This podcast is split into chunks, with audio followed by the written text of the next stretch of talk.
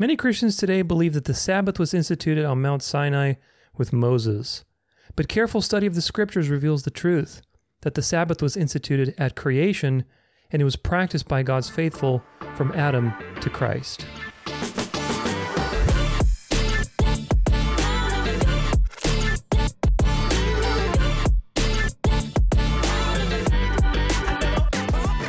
Welcome to the show, everybody. Thanks so much for joining me today. My name is Tudor Alexander, and I'm your host as always. Thanks so much for being here. If you haven't yet, make sure you subscribe on my website because that is the best way to, excuse me, stay in touch. You never know what these platforms, they're always doing finicky things like YouTube, I've heard, is down liking people's, you know, votes and comments and things like that. They some comments don't get posted for whatever reason. So you just never know. The best way for me to stay in touch with you and for you to stay in touch with me is through my website. You can get in touch with me there. I have a whole library of things that are organized there and that will never get censored. So stay in touch, danceoflife.com. But today we're continuing our Sabbath series, a very, very, very important series. And it's very important because if you were with me in the last episode on why the Sabbath matters, you know why it's important now. Hopefully, if I did a good enough job, you know and realize and you palpably feel why the Sabbath matters. It is not it is it always mattered, but in this particular generation that we live in, because of the Sabbath's connection to the end times and the things that are mobilizing under people's noses, it is perhaps probably the most important thing. So important, especially for Bible believing Christians. Now, of course, obviously, we should always evangelize, spread the gospel. That's priority for people who do not believe. But for people who believe, the Christians, at least people who call themselves Christians, this knowledge is extremely important because what is coming on the horizon will test who the elect are and who the elect aren't. Of course, the Bible tells us that there are many false converts, and it invites you to confirm your election. Those people who God has chosen to save and reveal himself to will not be deceived by what is coming. But those who are not saved, and of course, all these things are probably controversial. Unfortunately, it's another can of worms, a whole other topic, but nonetheless, this is what the Bible tells you. because the, the deception that's coming on the horizon according to Christ himself, is going to be so powerful that it could fool even the people God has chosen to save if it were possible. Of course, it's not possible because you can't undo God's work. But that's how powerful it's going to be. So confirm your election, study to show yourself approved, learn the truth, especially about the Sabbath, because that will be a key player in what is coming on the pipeline. But today we're looking at an interesting topic. It's going to be a very in depth topic from Adam to Christ. We're going to look at the Sabbath and and see how it was practiced, what what would the Bible can reveal to us from the very beginning, which is very interesting.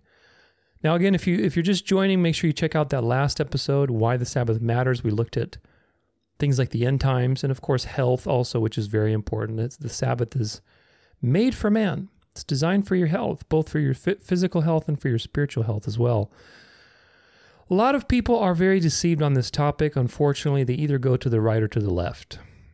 They either go towards legalism, and we're going to address that quite a bit in this series, like with the lunar Sabbath and with the evening to evening Sabbath or whatever else. You know, you see a lot of people who believe in these ideas, and some of them, as far as the Sabbath goes, that are also Unitarians. They reject the Trinity, they're sacred name people Hebrew roots people. It's really unfortunate.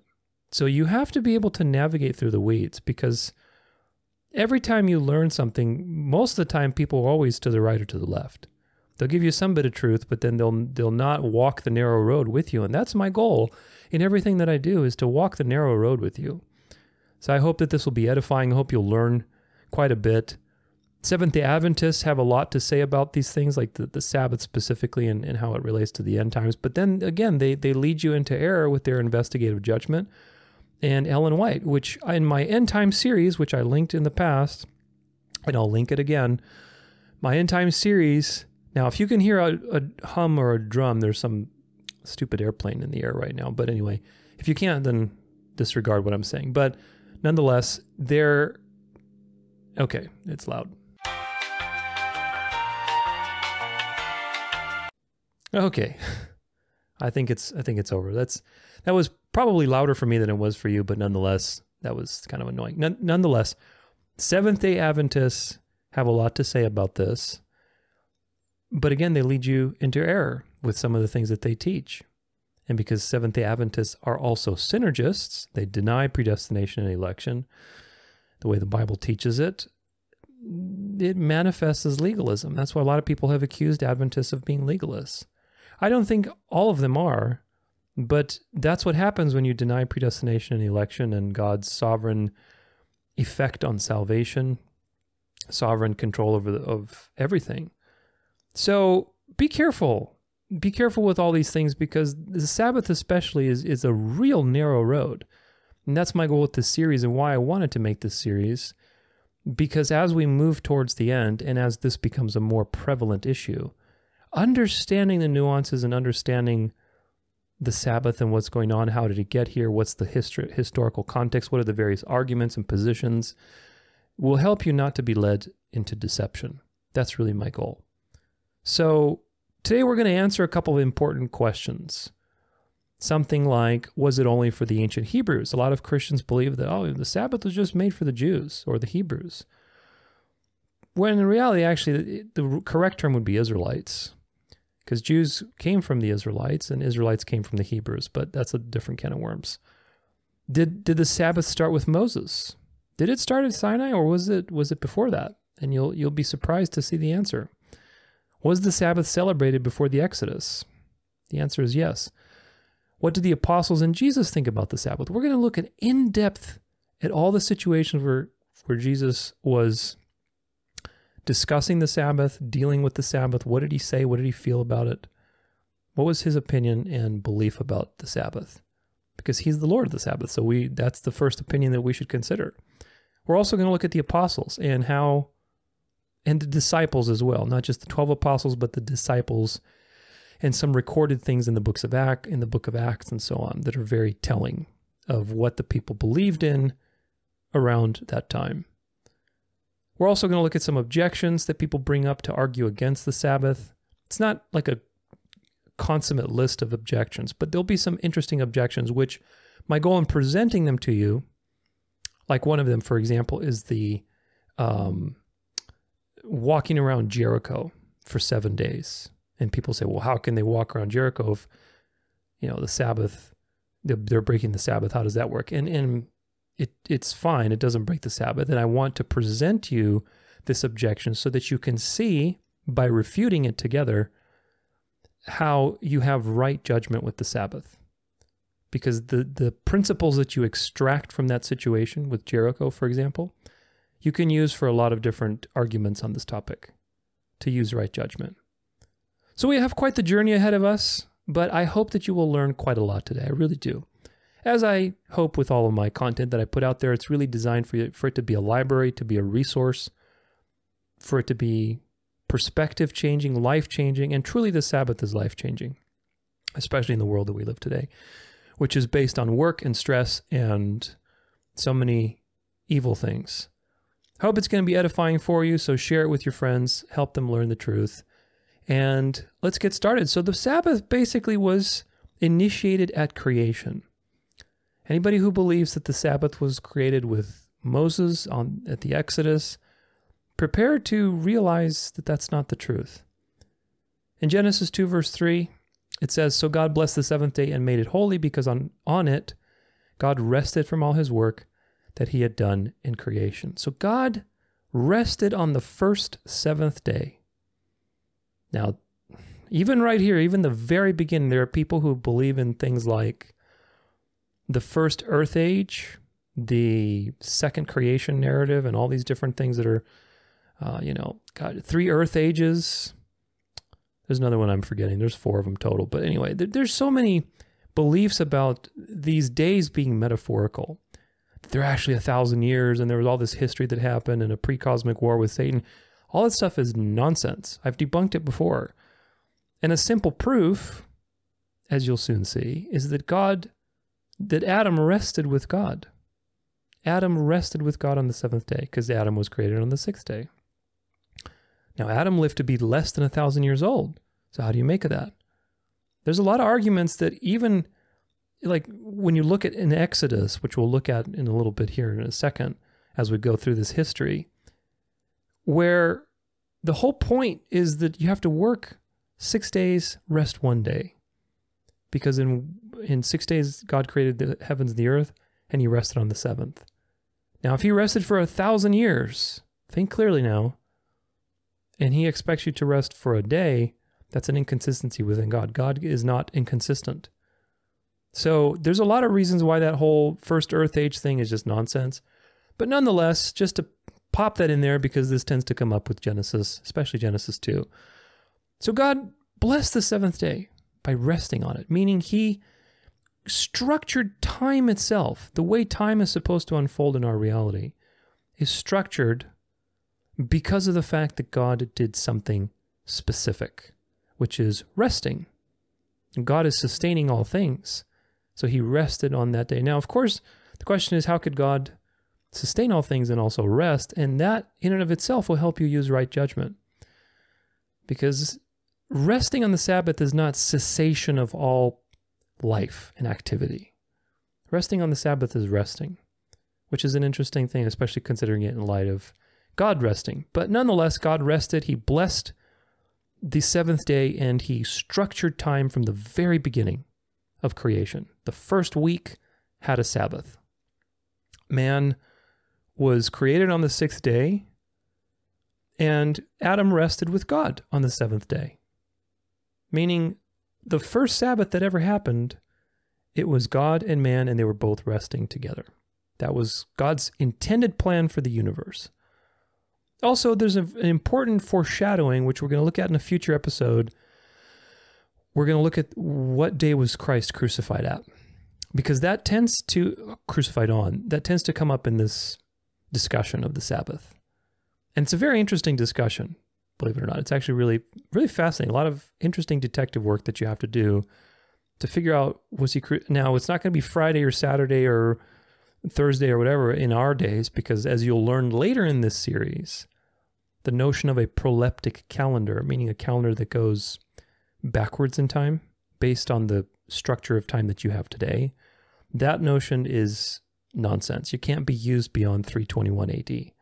This is something that a lot of people don't realize the proleptic use of calendars, meaning our particular days, like Monday, Tuesday, Wednesday, and and going backwards in time like thousands of years and saying, oh yeah, Jesus was crucified actually on a Tuesday or whatever. You can't do that.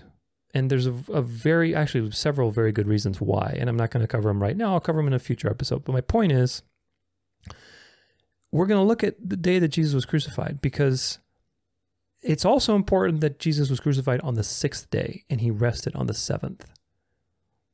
He rested in the tomb on the seventh to basically finish that creative act of the plan of salvation. So the resting on the seventh day of God in the beginning of Genesis, in Genesis 2, is a foreshadowing. It's a picture. If you understand that the Old Testament is constantly painting pictures of the New Testament, where God, where Christ shows up and, and fills all those pictures up, fulfills them. One of those important pictures is the Sabbath, which is that God rested for you. He rested from his works, and Jesus rested in the tomb because he died for your sins. Very, very significant. So the Sabbath is very intimately related also to the plan of salvation. So keep that in mind. It's very important. But what's the conclusion? The conclusion is that Adam, the first human being ever, kept the Sabbath. Actually, Adam and Eve, because Eve was also created on the sixth day. But the first human beings ever created kept the Sabbath. That's a very significant detail. Now, they kept it at least once. We know that. And presumably, they would keep. Now, you remember that the, the Old Testament is a progressive revelation into the New Testament. So there are things that are that are not written in the Old Testament, like well, Adam kept you know how many or hundreds of thousands of Sabbaths based on how long he lived. It doesn't say that. However, as you'll soon see as we go through increasing revelation and we see these various biblical figures, we can go back with that lens because we know God is consistent. This is the beauty of the Bible and the beauty of revelation. And something that a lot of people forget This is again just not to go on another tangent, but it's another form of error that people do, which is reading, refusing to read the Old Testament with the New Testament. The Bible increases in revelation. At the beginning, it's very murky. You can't really, there's not a lot of detail. There's important details, but there's not, you know, there's things that are missing, that are omitted, so that when you get to the New Testament, you go back and say, ah, now that finally makes a little more sense. But a lot of people don't do that. A lot of people just use the Old Testament as the lens of interpreting the New Testament. So this is a big error, like dispensationalism, like Hebrew roots people, like legalists of all kinds, sacred name people. All these people are stuck in the Old Testament. So you got to be careful. But the point is that as you'll soon see with these other people that we're going through, the patriarchs, it is very likely now when we go through them that we go back and say, yeah, Adam most likely celebrated the Sabbath. He kept that ordinance that God showed him. This is what you must do. You must rest on the seventh day. He rested with Adam. What a profound imagine that God would take his time to rest with you personally, like corporeally with Adam and Eve. Do you think that that was just kind of like a fun, all right, let's just rest for one day and that's it? Or what is more likely? That God rested on the seventh day, he blessed that day. He made Adam and Eve rest with him. This is this is how time is going to be structured, guys. From now on, every seventh day you're going to rest. That's the more likely reasoning. But you'll see what I mean as we go forward. So Adam kept the Sabbath. Very, very important to understand. Noah. Now, that Noah was around, give or take, 2500 BC. That's when the flood happened around there, give or take maybe a few centuries, who knows. But Noah also very likely kept the Sabbath. In Genesis 6, verse 9, it says, These are, these are the generations of Noah. Noah was a righteous man. Blameless in his generation, Noah walked with God. So, according to God, Noah was righteous, meaning not that he was sinless, but that he was right in God's eyes, just like Job was righteous, which we're going to look at in, uh, next after Noah.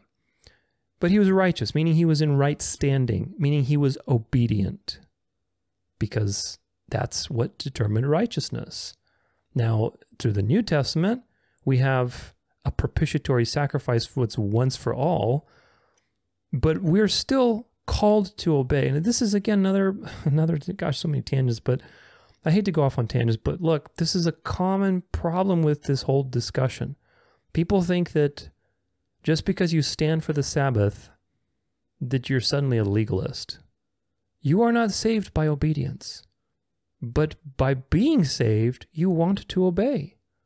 That seems to evade a lot of people. That when you get a new heart by being born again, you crave the truth. You want to know how to be a better Christian. You want to know what God said. You want to know what is the right thing. What is the truth? And so we want to obey. This is the point. It's always been by faith through a propitiatory sacrifice, it's always been by grace. But nonetheless, Noah was righteous, meaning he was an obedient person. Not that he was saved by obedience, but he was an obedient person. He was righteous. He had faith in God, and that faith, fear of the Lord is the beginning of wisdom. It inspired him into obedience.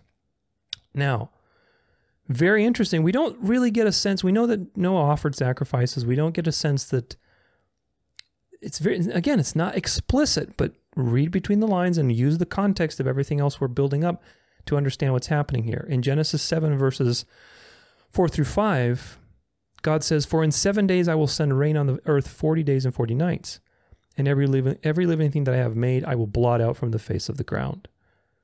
So God announces to, to Noah seven days before the flood is going to hit the earth.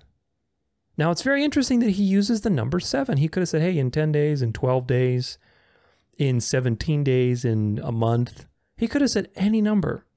Why did God specifically choose seven days? The answer is because God maintains what he created at creation, which is the Sabbath, the weekly structure of seven days. And obviously, and what does the next verse tell you? And Noah did all that the Lord had commanded him. Noah was an obedient person. Meaning, God probably approached him on a Sabbath and said, Listen, in seven days, meaning the next Sabbath, which again, you'll find an interesting pattern with judgments in the Sabbath. Very interesting. Because Jericho was also judged on the Sabbath. But I digress.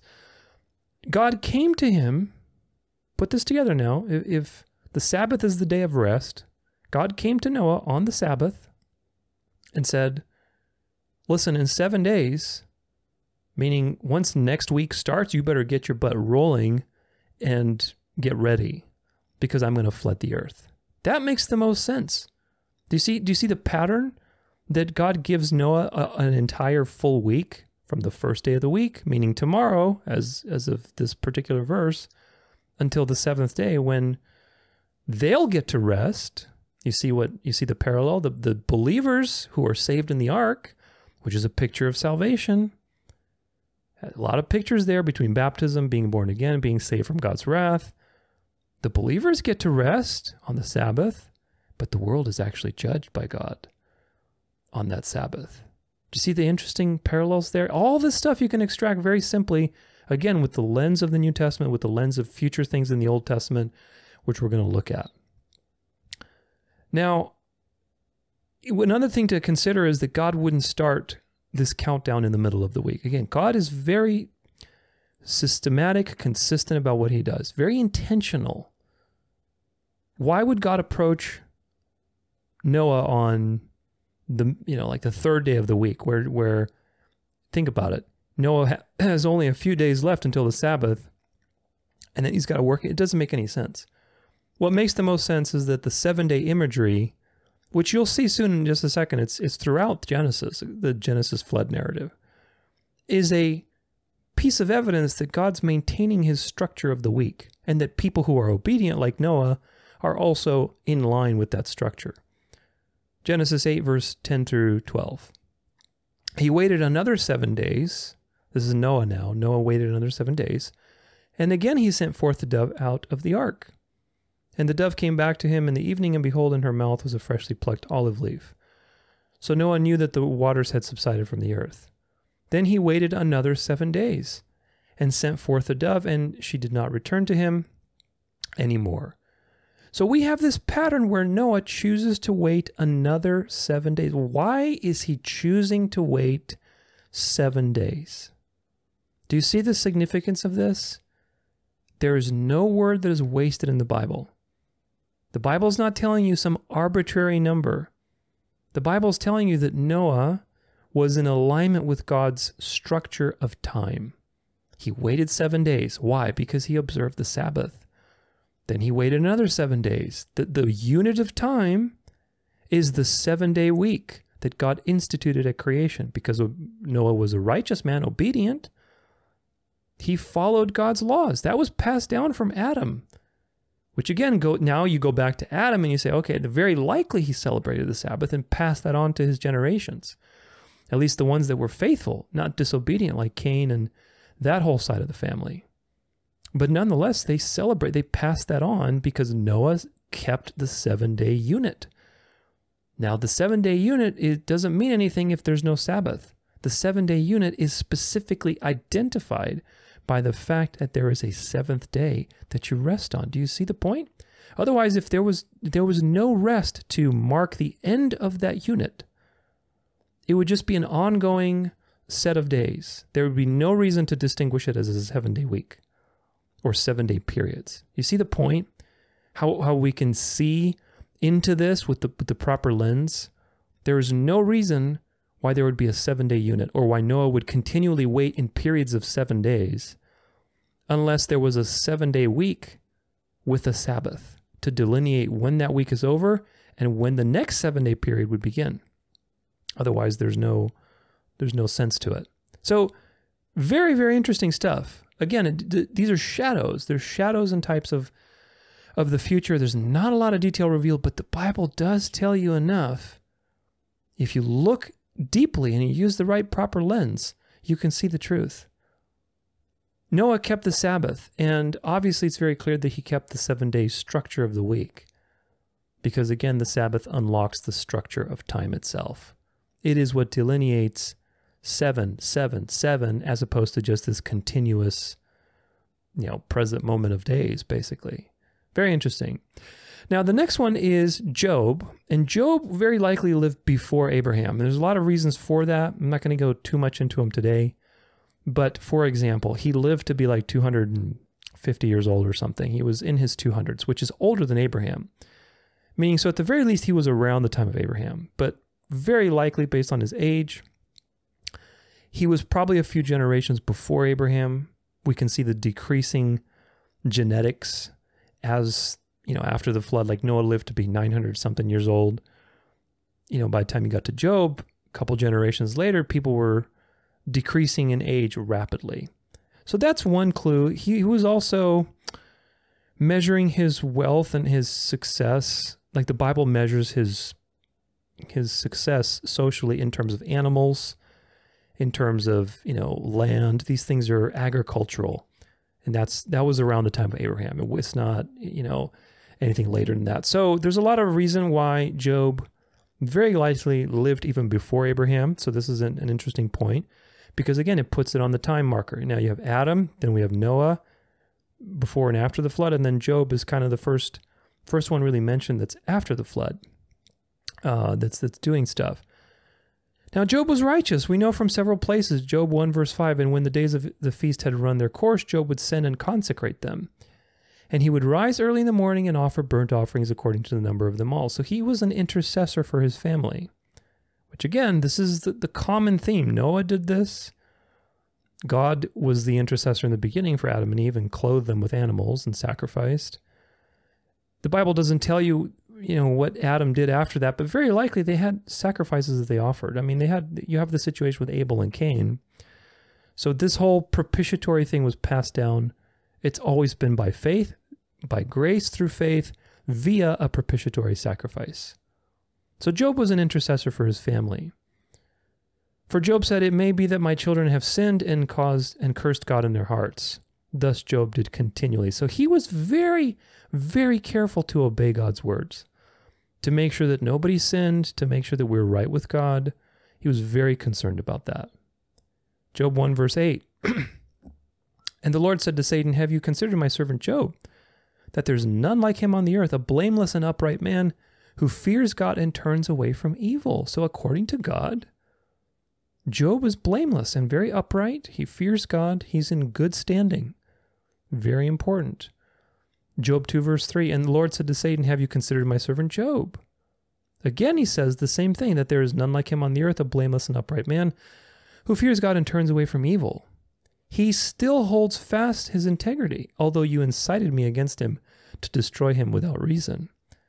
There's this fascinating discussion where Satan is basically challenging God's authority in front of the heavenly host, heavenly council, whatever it is. And the Lord is is defending Job as a person who is obedient and righteous. Very, very important to understand that obedience here, and you're going to see with Abraham, because again, some of these things, it's not spelled out for you in every single book. You have to piece it together. But so far, we've seen that Adam celebrated the Sabbath. We saw that Noah celebrated the Sabbath. And now we see the consistent pattern that Job is also righteous in God's eyes. He's obedient, very concerned about doing, he's so concerned that he offers sacrifices every day just in case his kids accidentally said something in their mind or they said something that they didn't mean to.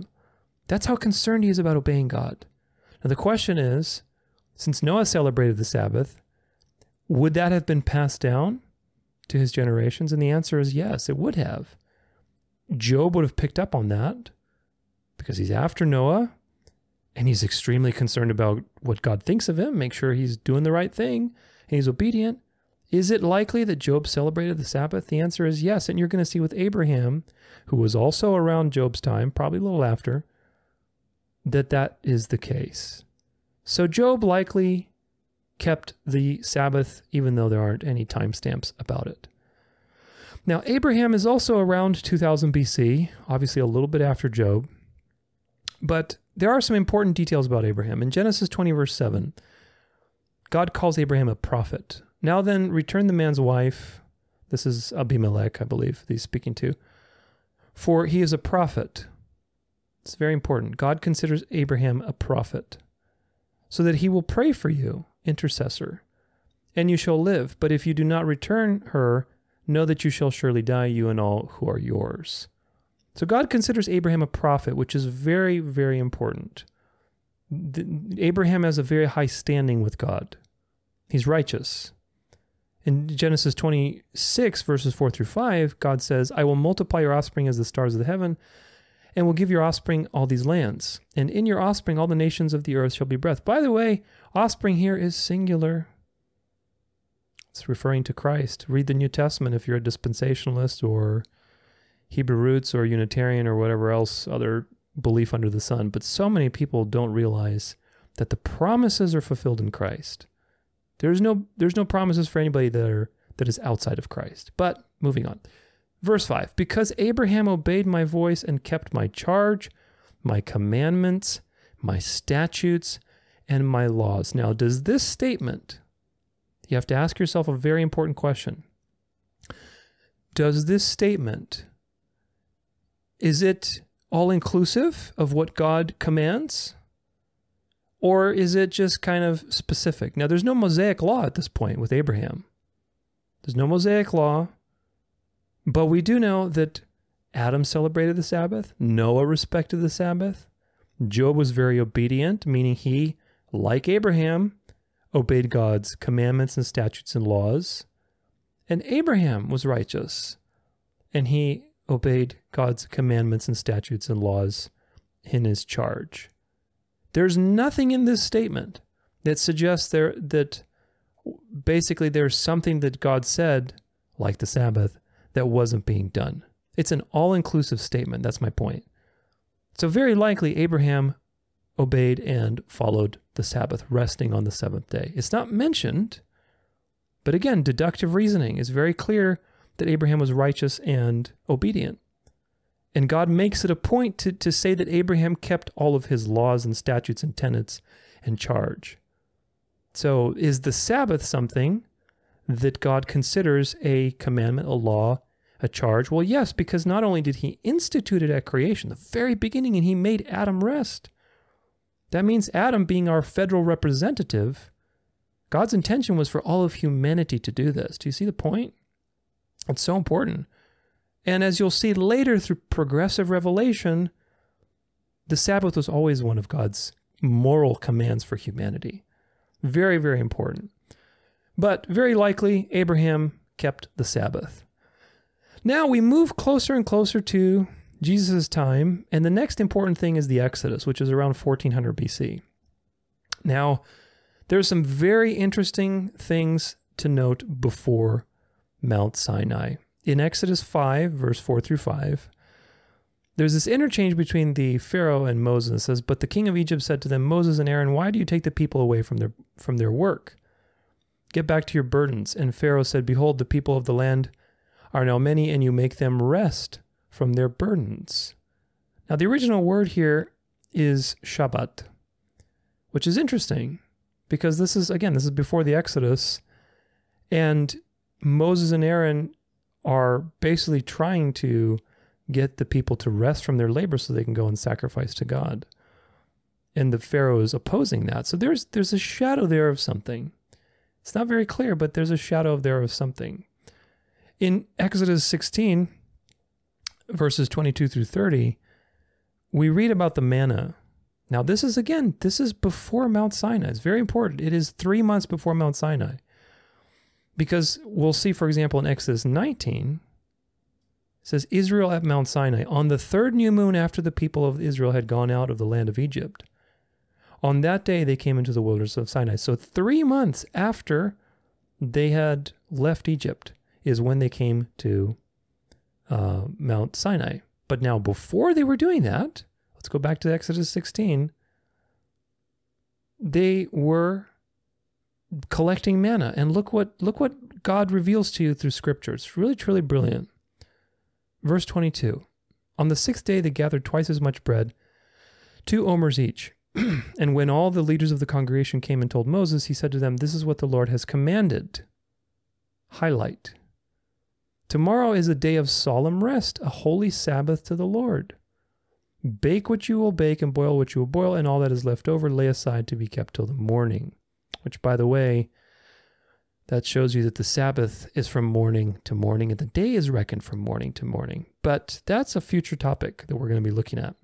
Very controversial in uh, the Sabbath community, but it's the truth. Verse 24 So they laid it aside till the morning, as Moses commanded them, and, they, and it did not stink, and there was no worms in it. Moses said, Eat it today, for today is a Sabbath to the Lord. Today you will not find it in the field. So God intentionally structured the manna to pour out from heaven six days out of the week, and on a seventh day to not, to rest. Very consistent, very intentional.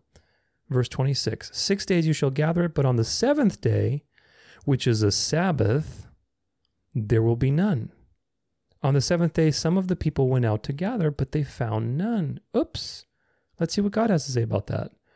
And the Lord said to Moses, How long will you refuse to keep my commandments and my laws?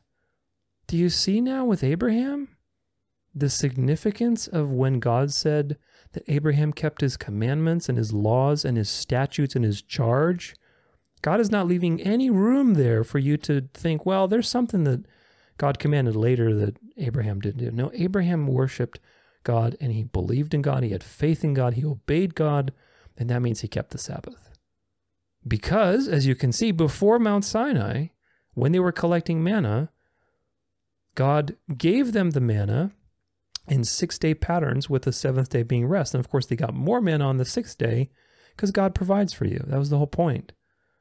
And some of them didn't have faith in that. They broke the Sabbath, and God was very angry because you broke his commandment. Very interesting.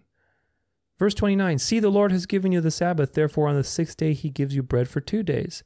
The Lord has given you the Sabbath. It's a gift. The, remember what Jesus says? We're going to get to it in just a second, but the, he's the Lord of the Sabbath. The Sabbath was made for man, not man for the Sabbath. It's a gift, but nonetheless, a gift you have to respect. Therefore, remain each of you in his place. Let no one go out of his place on the seventh day. So the people rested on the seventh day. This is all three months before Mount Sinai. Now, if this is the case, we can go back again to people like Abraham and use deductive reasoning because God is consistent. This is the brilliance behind the Bible. God is 100% consistent.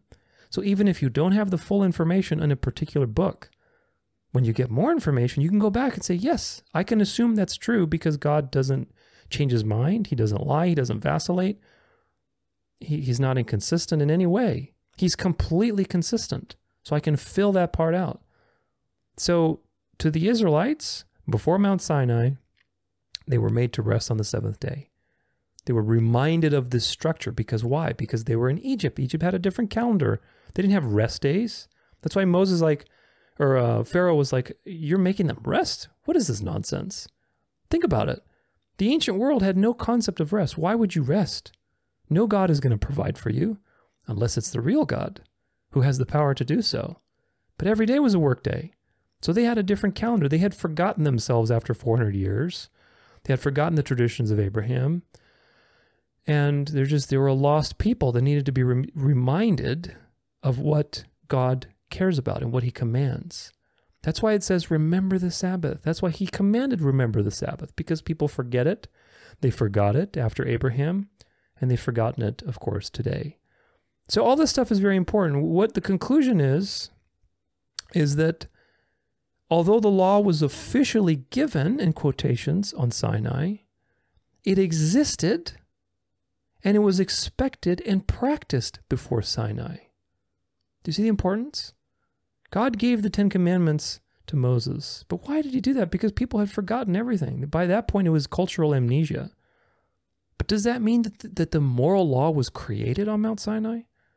Or was that just an expression of God's eternal character throughout time, from before eternity? God has always been the same about not killing, not stealing, not you know coveting, not lying, all these things are part of God's eternal moral code. Well, part of that is also resting, which identifies God as the lawgiver of the Ten Commandments.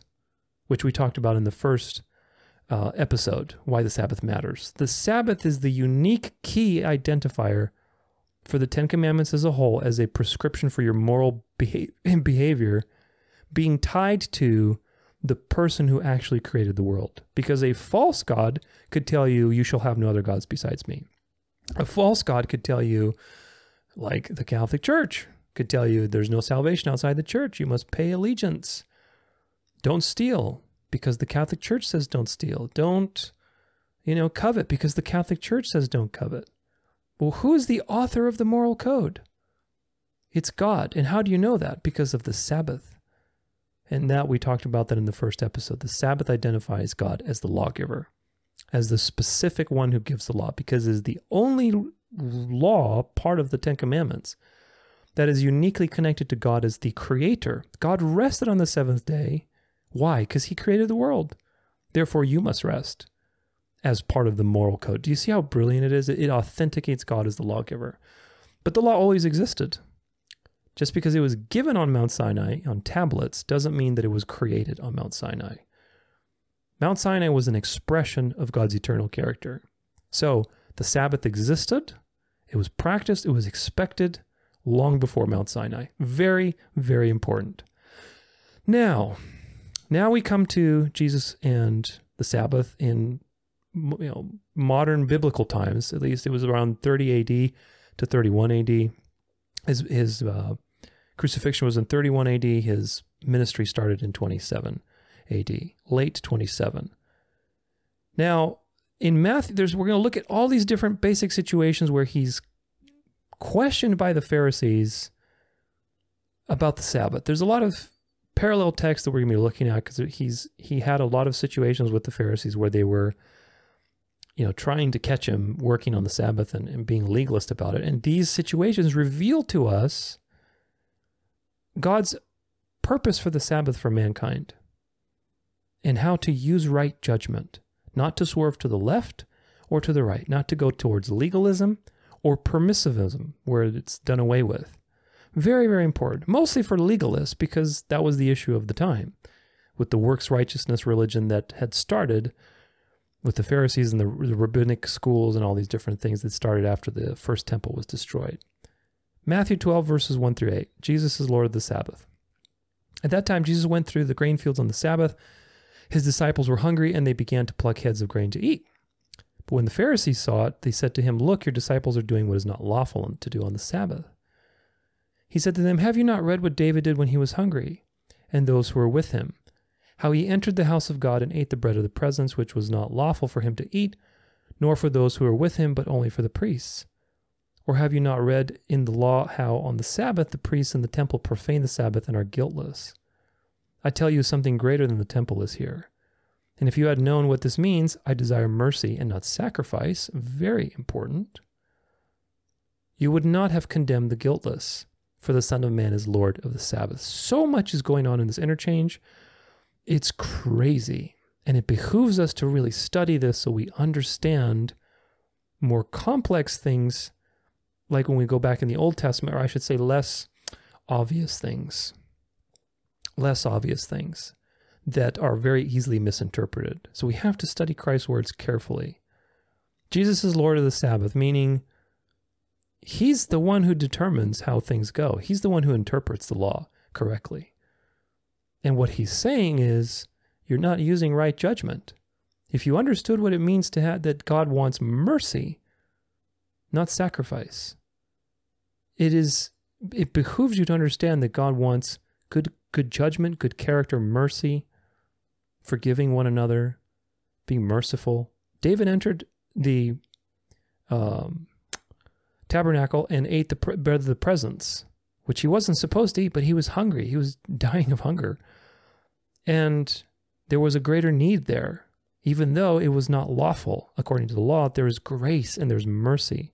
This is such a profound thing because, again, the Sabbath is supposed to be a delight. It was made for man. And a lot of people think that there's a lot of these legalistic binding things with the Sabbath. And people think that if you argue for the Sabbath, then you're suddenly a legalist, which again is the other side of the dialectic. So, this is the heart of our Creator. Use right judgment, understand mercy is more important than sacrifice. Now, he didn't, now notice this, which is very important, which you're going to see in all of these interchanges. Not a single time, not once, did Jesus ever respond to the Pharisees who were trying to trap him with legalism. He never responded to them, the Sabbath is done away with. You fools, it's been done away with. You learned the truth. Not once, not a single time. In fact, he upheld the law, he just asked them to have right judgment. That's what the issue is. It wasn't the Sabbath, it was having right judgment. And this is why this series, I'm motivated to make this series and why it's so important. You have to have right judgment. You're going to see as we go through these episodes how wrong, how many people are wrong about this. Unfortunately, it really is, it's unfortunate, but it is what it is. We're in the end times and deception is at a maximum. Now, there's a parallel verse for this in Mark 2, verse 27, where same, same situation, but then uh, he says to them, The Sabbath was made for man, not man for the Sabbath. When, when Jesus, when God, basically Jesus rested with Adam in, in the beginning of creation, that was a gift. Imagine resting with God in a perfect world. I mean, that is like unfathomable. But that was also a picture of the future, of the final future, where God will be with man in a renewed creation. We're back in paradise. We're resting. we we've entered God's rest. That's what that was a picture of. It's brilliant how God works. He does things, he, he accomplishes like 50 things, 5,000, who knows how many, with one thing. That's, that's the brilliance of typology and of studying the relationships of the Bible. It's really, truly profound. But nonetheless, that was a picture. It was a picture of the future of, of God resting with man. It was a gift. It's the gift. And in a, in a broader sense, it's the gift of salvation, which is consummated at the end. Our salvation is one and done, but it's also incomplete in the sense that we don't have our bodies yet. Creation is groaning. There's evil in the world. The Bible and the New Testament impress upon you this feeling that salvation is still yet to be completed. Not in the sense that you can't feel secure about your salvation, but the process isn't done until Jesus returns. And at that point, salvation will be completed. We have entered God's rest. What a beautiful thing. And that was all pictured in the Sabbath in the very beginning um, of creation. God also says to Moses, Remember that the Lord has given you the Sabbath. It's a gift. Repeatedly, God is telling you this is a gift. Have a delight. You know, you see the Sabbath as a delight. Don't carry a burden. It's a gift from God to you to intentionally rest with Him on your mind. And in the future, when He returns, we're going to rest with Him for eternity. That's the whole point, just to rest and enjoy. No more striving. The Sabbath is a way to picture that eternity, to picture that future, that future reality which is in Christ. And that will be our final episode in this series, which is how the Sabbath is fulfilled in Christ. Now, Matthew 12 is another situation this is verses 9 through 13. A man with a withered hand. He went on from there and entered the synagogue, and a man was there with a withered, hand. And they asked him, Is it lawful to heal on the Sabbath? so that they might accuse him. He said, he said to them, Which one of you has a sheep? If it falls into a pit on the Sabbath, will you not take hold of it and lift it out? Of how much more value is a man than a sheep? So it is lawful to do good on the Sabbath. Then he said to them, then he said to the man, stretch out your hand. And the man stretched it out, and it was restored healthy like the other. So again, what is the issue at heart here? Did he say, you fools, the Sabbath has been done away with? No. He said the, the Sabbath is, it's lawful to do good on the Sabbath. He upheld the Sabbath. The issue was, as usual, right judgment. The Pharisees were putting something that was much more valuable, which is the healing of a person and the displaying of the glory of God through the Messiah. This has infinite value. They were subverting that with their legalism. They weren't using right judgment. There was a priority to be had here. Yes, you're not supposed to work on the Sabbath, but at the same time, God is present and about to heal somebody, and you're telling God not to work. You're trying to tell God what to do with with with with your understanding of the law. Who's the one who created the law? That's why Jesus said, I'm the Lord of the Sabbath, meaning you have no clue who you're talking to. You're trying to interpret the law to me, who I created the law? Use right judgment, you fools. That's the consistent message in all of this. And that is the message for today as well. To all the people who are legalist about the Sabbath and all these different things, especially the Jews who don't have the grace to save them. I mean, they, they have grace available, but they don't have grace in their teachings. And so, so they're bound to be legalists and be afraid of, of utmost perfect obedience. Otherwise, you know, they're in trouble. Legalism was rebuked by Christ because legalism does not employ right judgment. So this is the issue is right judgment. Compare this, for example, to the Talmud, where I mean, I didn't pull up the specific verses. You can look them for yourself, but there are things in there that talk about don't rescue a Gentile if he's drowning. You know, these pro- prohibitions against helping Gentiles. Whereas Jesus tells you, yeah, it's lawful to help and heal somebody on the Sabbath. That's a good thing because life and truth are the priorities. It's not about perfect obedience, it's about life and truth. Somebody's life is valuable. If they're in danger, help them, especially even if it's on a Sabbath, help them out. Don't be legalist to, to the point where you would basically be an accomplice in somebody dying. So so foolish. But again, if you if you don't have the understanding of grace and you don't have right judgment, then you will com- commit these errors, which the Pharisees were doing. There's a parallel story in Mark, uh, chapter 3, verses 1 through 5. A man with a withered hand Let's see what it says. Again, he entered the synagogue, and a man was there with a withered hand. And they watched Jesus to see whether he would heal him on the Sabbath. They're just always watching him so that they might accuse him. And he said to the man with the withered hand, Come here. And he said to them, Is it lawful on the Sabbath to do good or to do harm, to save life or to kill? But they were silent, of course. They had nothing to say. And he took and he looked around them with anger, grieved at the hardness of their heart. He said to the man, Stretch out your hand. He stretched it out, and he was restored. The Pharisees went out and immediately held counsel with the Herodians, which, by the way, were Edomites. I talk about that in my documentary on why the Jews are not God's chosen people. Interesting little tidbit. Uh, against him, how to destroy him.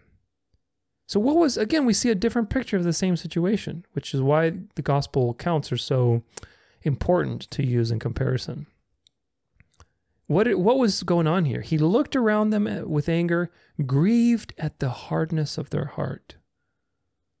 God was grieved at the hardness of their heart because they were so blind to doing good because of them trying to be self righteous, trying to obey just so they could be righteous in God's eyes, so much so that they, they discounted the golden rule, which is help your neighbor as you would want to be helped.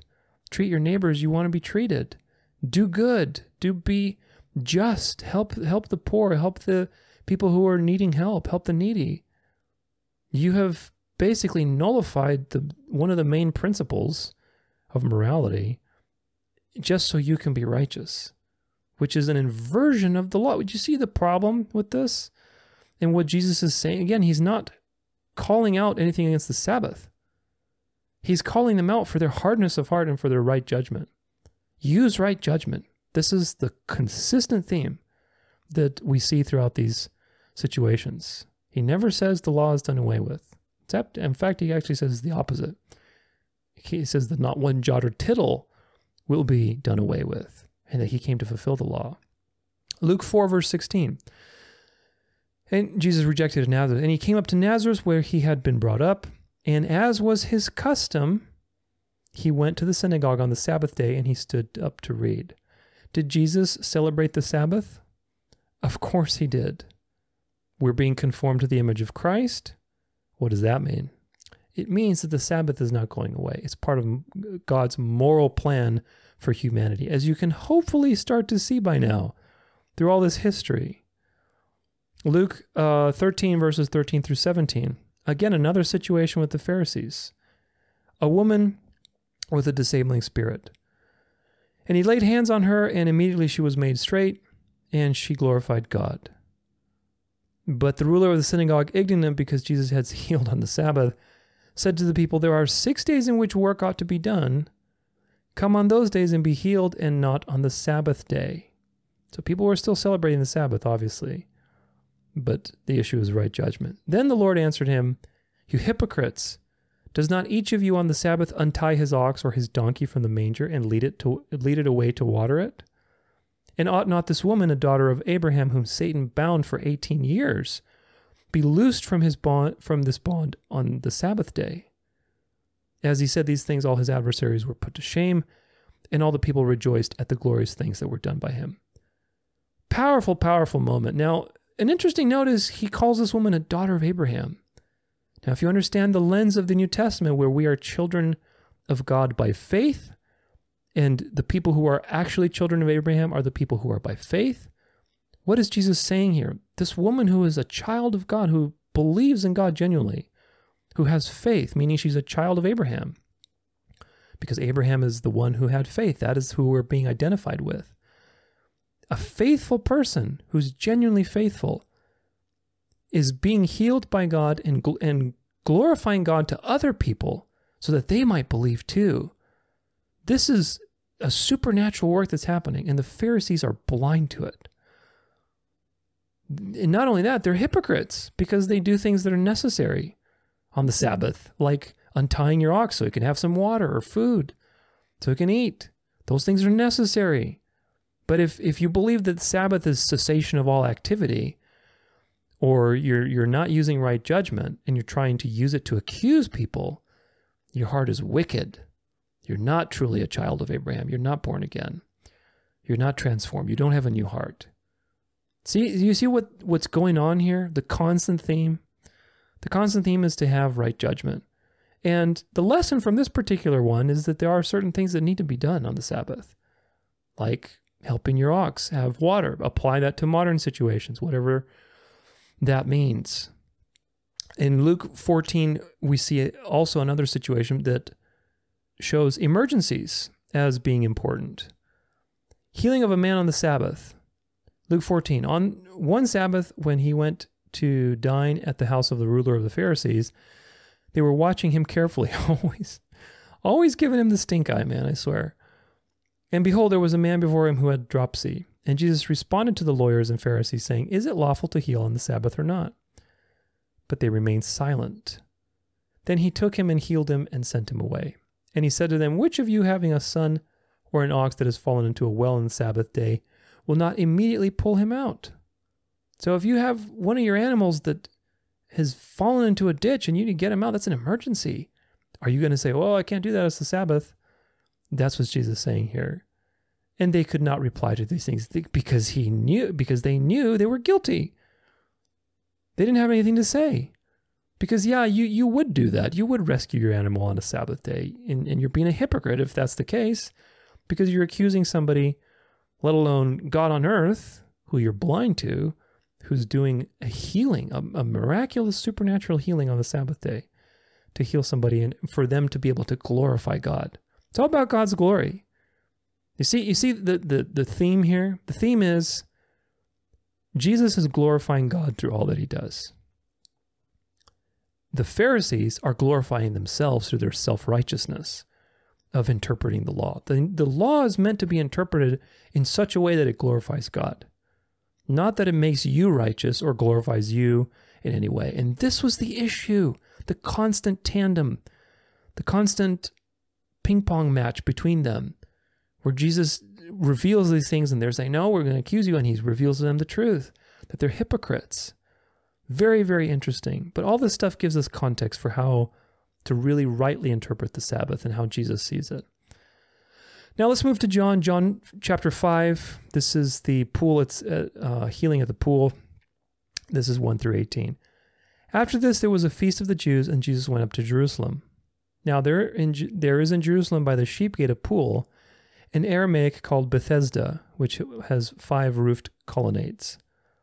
In these lay a multitude of invalids, blind, lame, and paralyzed. One man was there who had been an invalid for 38 years. 38 years.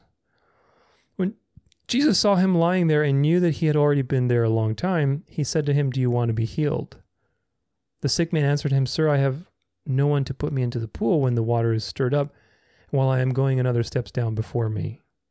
Jesus said to him, Get up, take up your bed, and walk. And at once the man was healed, and he took up his bed and walked. Now that day was the Sabbath Uh oh, I bet you there's some Pharisees around here. So the Jews said to the man who had been healed, It is the Sabbath, and it is not lawful for you to take up your bed. Even though something supernatural had happened, this is just the profoundly hardness, profound hardness of heart. But he answered them, The man who healed me, that man said to me, Take up your bed and walk. They asked him, Who is the man who said to you, Take up your bed and walk? Now the man who had been healed did not know who it was, for Jesus had withdrawn as there was a crowd in that place. Afterward, Jesus found him in the temple and said to him, See, you are well. Sin no more, that nothing worse may happen to you. The man went away and told the Jews that it was Jesus who had healed him. And this was why the Jews were persecuting Jesus, because he was doing these things on the Sabbath. But Jesus answered them, My Father is working until now, and I am working. What a profound statement.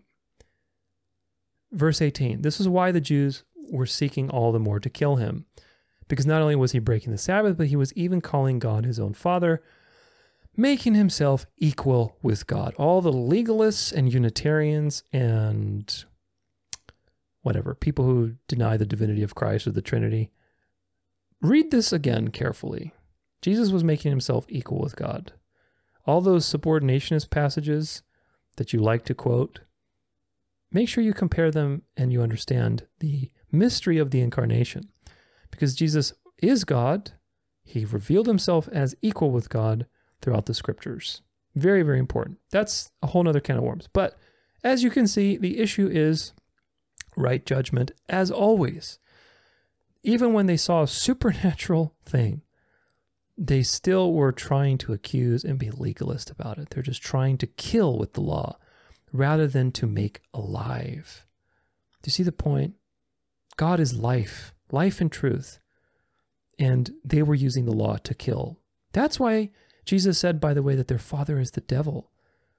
Because the devil used the power of the law to kill mankind. He had, as long as Jesus didn't, until Jesus came, the devil had power over death because of the law.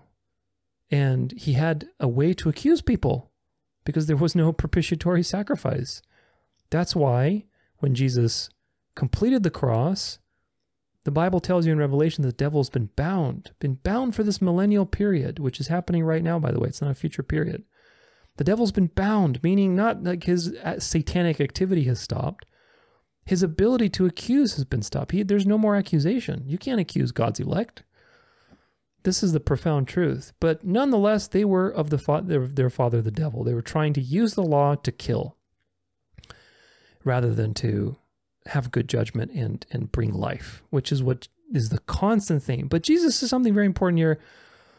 In verse 17, he says, But Jesus answered them, My Father is working until now, and I am working.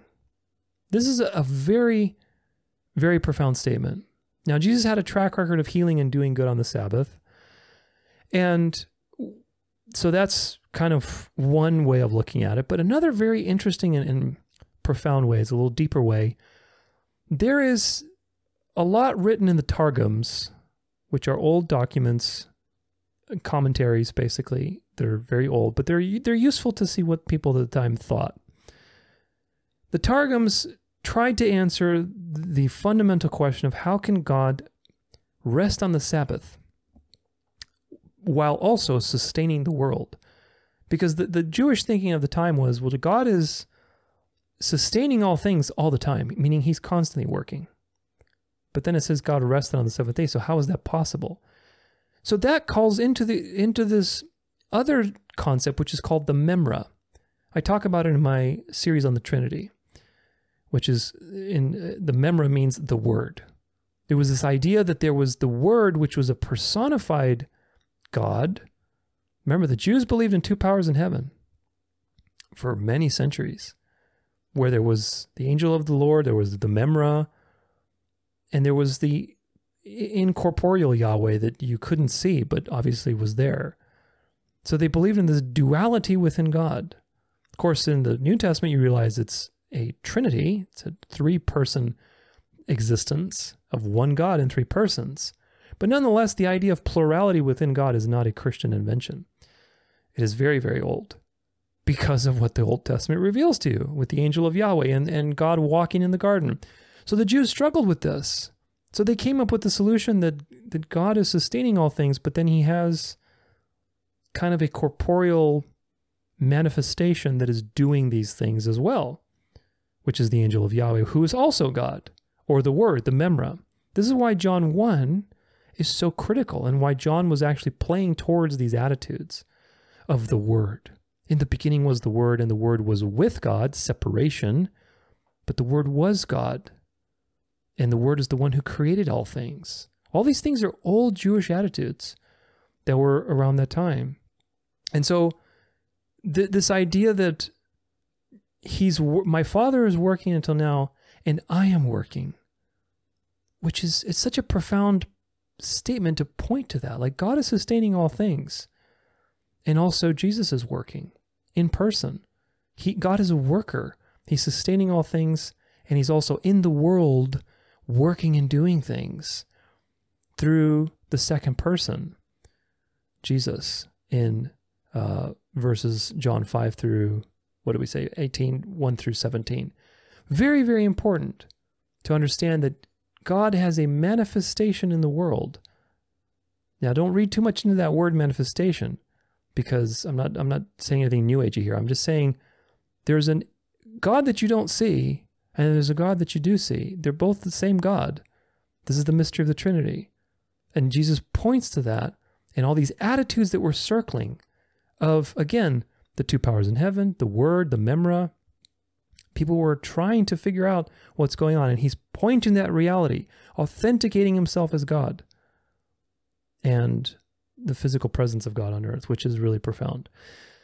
Now, John 7 also has some very interesting things to say about the law and the difference between the moral law and the ceremonial law.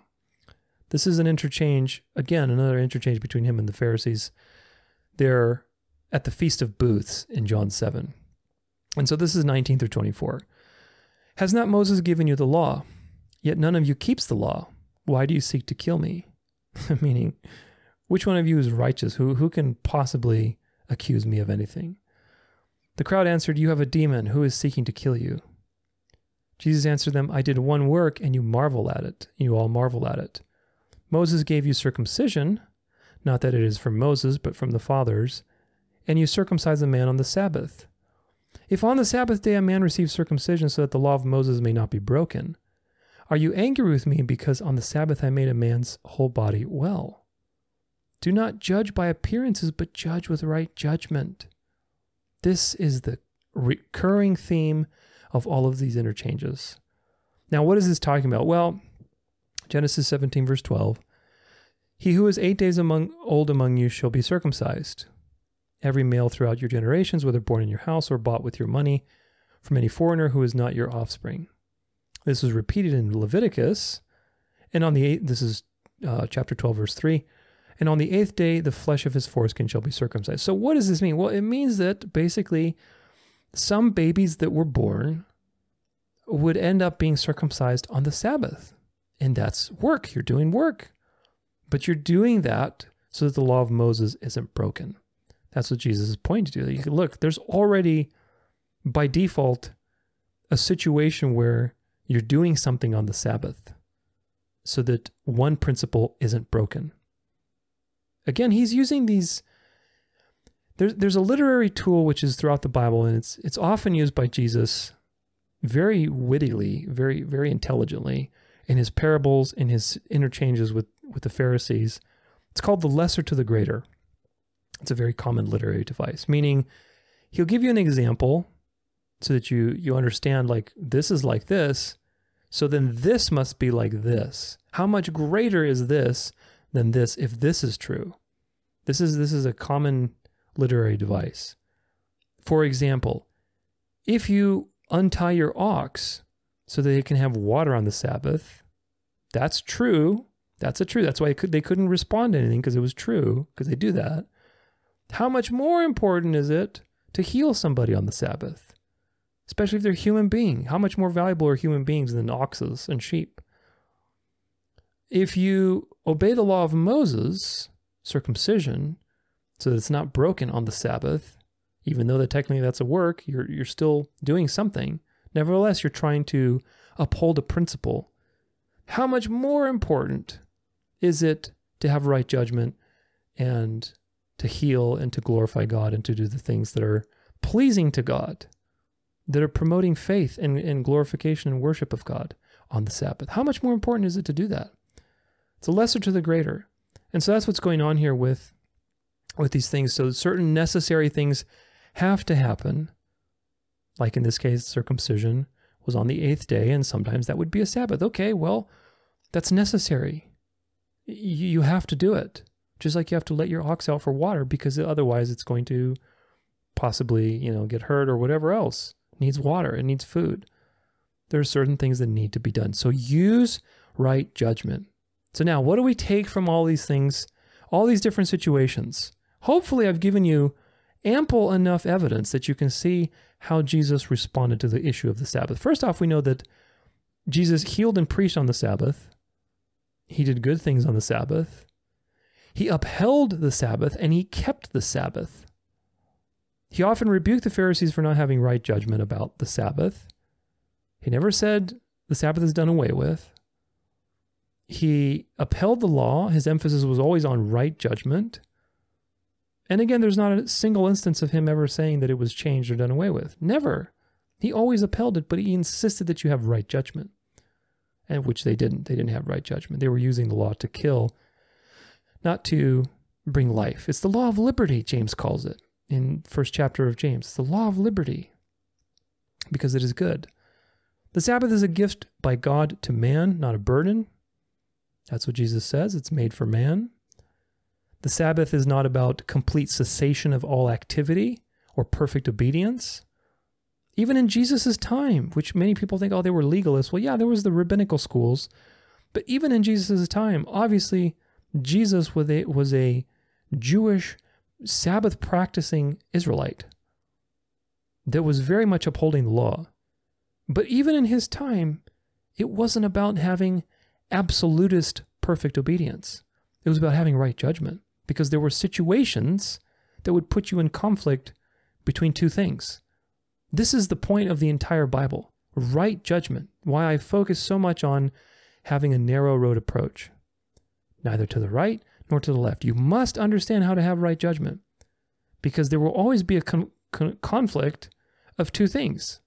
In, in Jesus' time, circumcision and the Sabbath. Well, we're going to uphold one principle so it's not broken. Well, in that case, you know, if that's the case, then healing and doing good and glorifying God on the Sabbath is not wrong.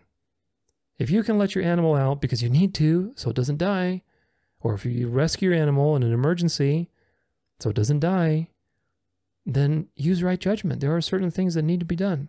That's the point from all of these things.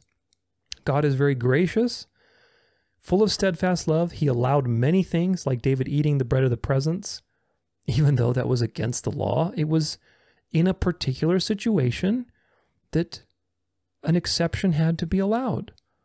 David was running from his enemies and he was he was starving, so he ate the bread of the presence. Was that against the law? Yes, but God is merciful. God did not accuse and condemn David because God's heart is for life and truth and mercy.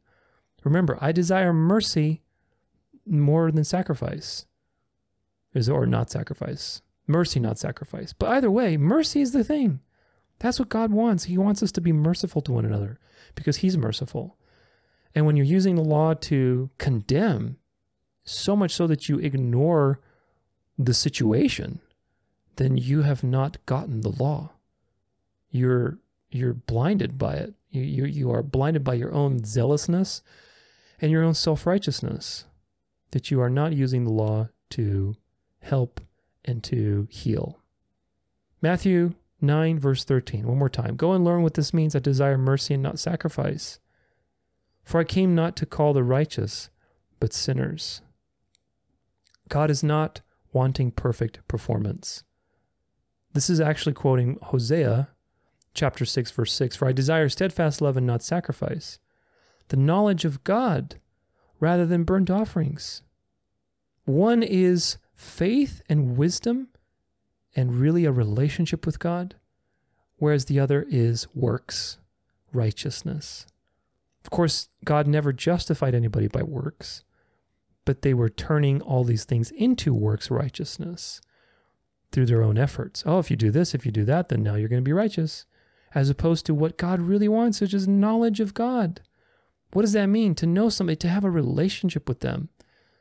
If you're accusing the Messiah and the apostles for doing good on the Sabbath, you obviously do not have a relationship with God. And this is the issue. So, this is where today's Jews get still tripped up because they don't have grace. They're caught up in legalism. There's so many silly situations, which, uh, you know, we'll talk about in just a second. But Christians also get caught up with this because either they go towards the legalist side and become legalists about the Sabbath, which we're going to address all these things like, you know, it starts from evening to evening and it's only the lunar, or you got to say Shabbat and oh, it's, you know, the Trinity's pagan and we're Unitarians and you know, oh, so, so many things that are tied into it that are unnecessary, that drift into legalism. And then there's Christians who say, well, it's done away with. We, that's all. Don't, don't Judaize. That's for the Jewish people. That was on Mount Sinai, which is so not the truth.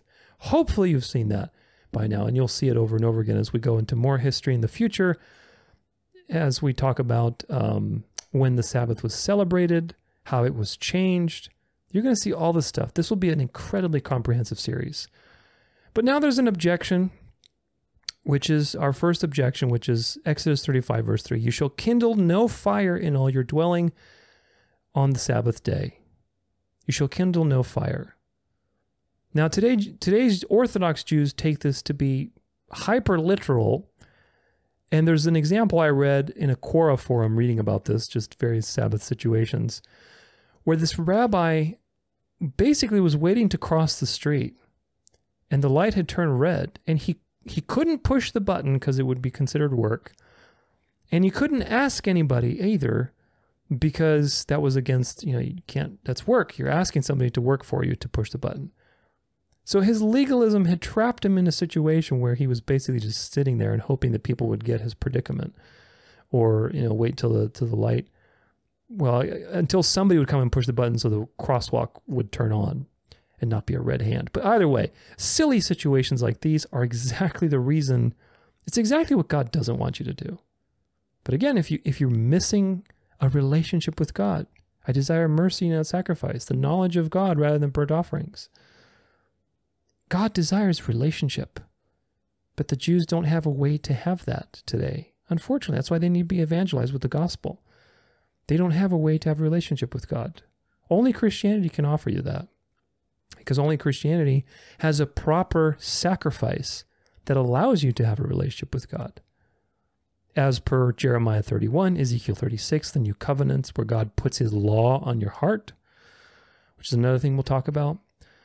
But nonetheless, you know, some find ways around it. Like some Jews will find a way like there's Sabbath settings on appliances or, you know, start heat, start your heat before the Sabbath so that it runs through the Sabbath. That way maintenance is less work than progress. You know, there's so many considerations and silly things. And the question is, is did God intend for you to be an absolutist? Obviously not, as we see from the countless situations with the Pharisees. Did God intend for you to be cold during the winter with this particular verse? Like, no, don't kindle any fire. Meaning, when the winter comes, that's it. You, you're SOL. Like, you're basically, what are we going to do? I mean, we can't kindle a fire on the Sabbath, so I guess we're just going to be cold. Is that what God intended for you to experience on the Sabbath? How can the Sabbath be a delight if you interpret this literally during the winter? It's not a delight. You're, you're freezing to death. It's a dangerous situation, actually, depending on where you live. So God did not intend that for you. That's, that must not be the truth, then, the way that people are interpreting it. Also, God did not intend for you to find clever ways around his law, like the Talmud does in many situations. All these little interchanges between various rabbis, and well, if you do this and this way, it's not considered a breaking the law. But if you do that, there's countless commentaries that are interpreting the law with all these little nooks and crannies and little situations, trying to find clever ways around God's law when really they're missing the entire spirit of the law. They're missing the entire point, which is that the Sabbath is a delight, the Sabbath is made for man, and to use right judgment. So all these things are wrong. The point is to use right judgment. Now, if we look at the context of this verse in Exodus, again, these objections are brought to you so that you can see and learn how to use right judgment. Because a lot of people use this either to object against the Sabbath via like a straw man argument, like, see, pff, the Sabbath tells you to kindle no fire, so that's ridiculous. Like, obviously, you know, that's not the case anymore. Well, context. So you're arguing against the straw man. That's not what God is telling you to do. God is. This is not a literal, like day and age where if it's the winter and you've got your heat on, you're breaking the Sabbath. That's that's not what this is about. Again, God doesn't want you to be a legalist and absolutist. He wants to have right judgment. But nonetheless, people were in the wilderness when this was given. So kindling a fire meant what? It meant cooking. It meant doing work like metallurgy, crafts. Fires were central to, to the system at the time. It was a very primitive system. So kindling a fire in this case is basically don't work on that day, man. Don't be working. Doesn't mean don't keep yourself warm with blankets or, you know, if it was winter. I mean, it depends. The climate there is very different during the winter. But the point is, this is not meant to be taken in an absolute sense. It's meant to refer to work because that's what work meant. Now, if you, again, progressive revelation, Jeremiah 17, verse 21, thus says the Lord, take care for the sake of your lives and do not bear a burden on the Sabbath day or bring it by the gates of Jerusalem. So, as society expanded from the wilderness, being in tents and camps, to having cities, the meaning of work expanded also. God did not say in Jeremiah, Don't kindle a fire on the Sabbath. God said, Don't bear a burden on the Sabbath. What did people do? Well, they were mercantile during that time. They were, you know, moving their wares to and fro, selling things, moving things all the time having wheelbarrows, having their donkeys, all these things were burdens. Don't carry a burden, meaning don't work. The definition of work expanded, meaning the whole point with the whole fire thing, kindling a fire, it's not about warming yourself on the Sabbath.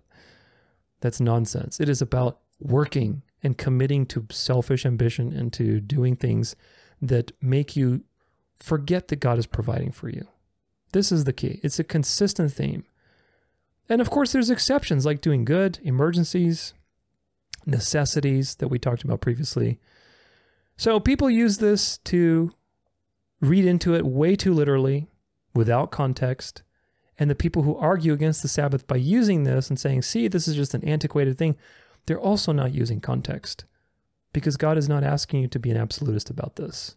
The point is that both are wrong. Both of the sides of the dialectic are wrong the ones who are against the Sabbath and saying, see, it's done away with, this is all just for the Jews in the wilderness doing antiquated things, they're wrong. That's not what this is talking about. The consistent theme is don't work.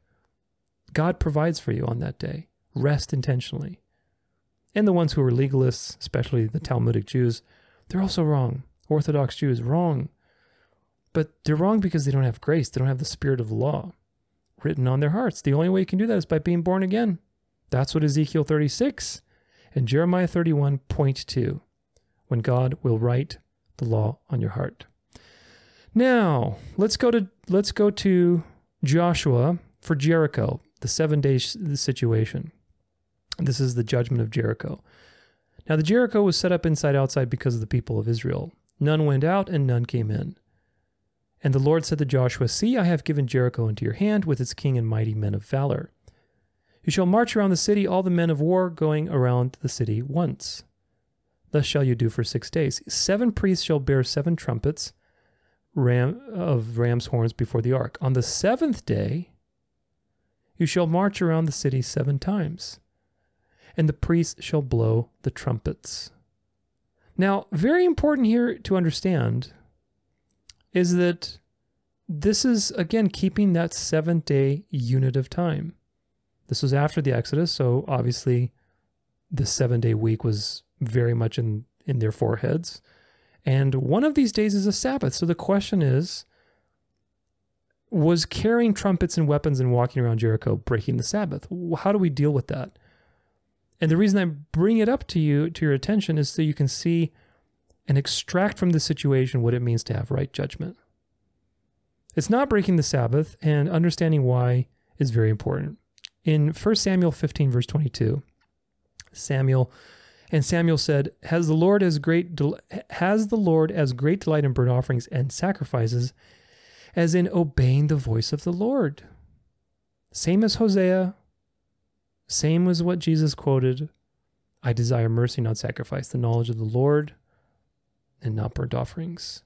Obedience in the voice of the Lord is better than offerings and sacrifices because these are things that you do, they're external.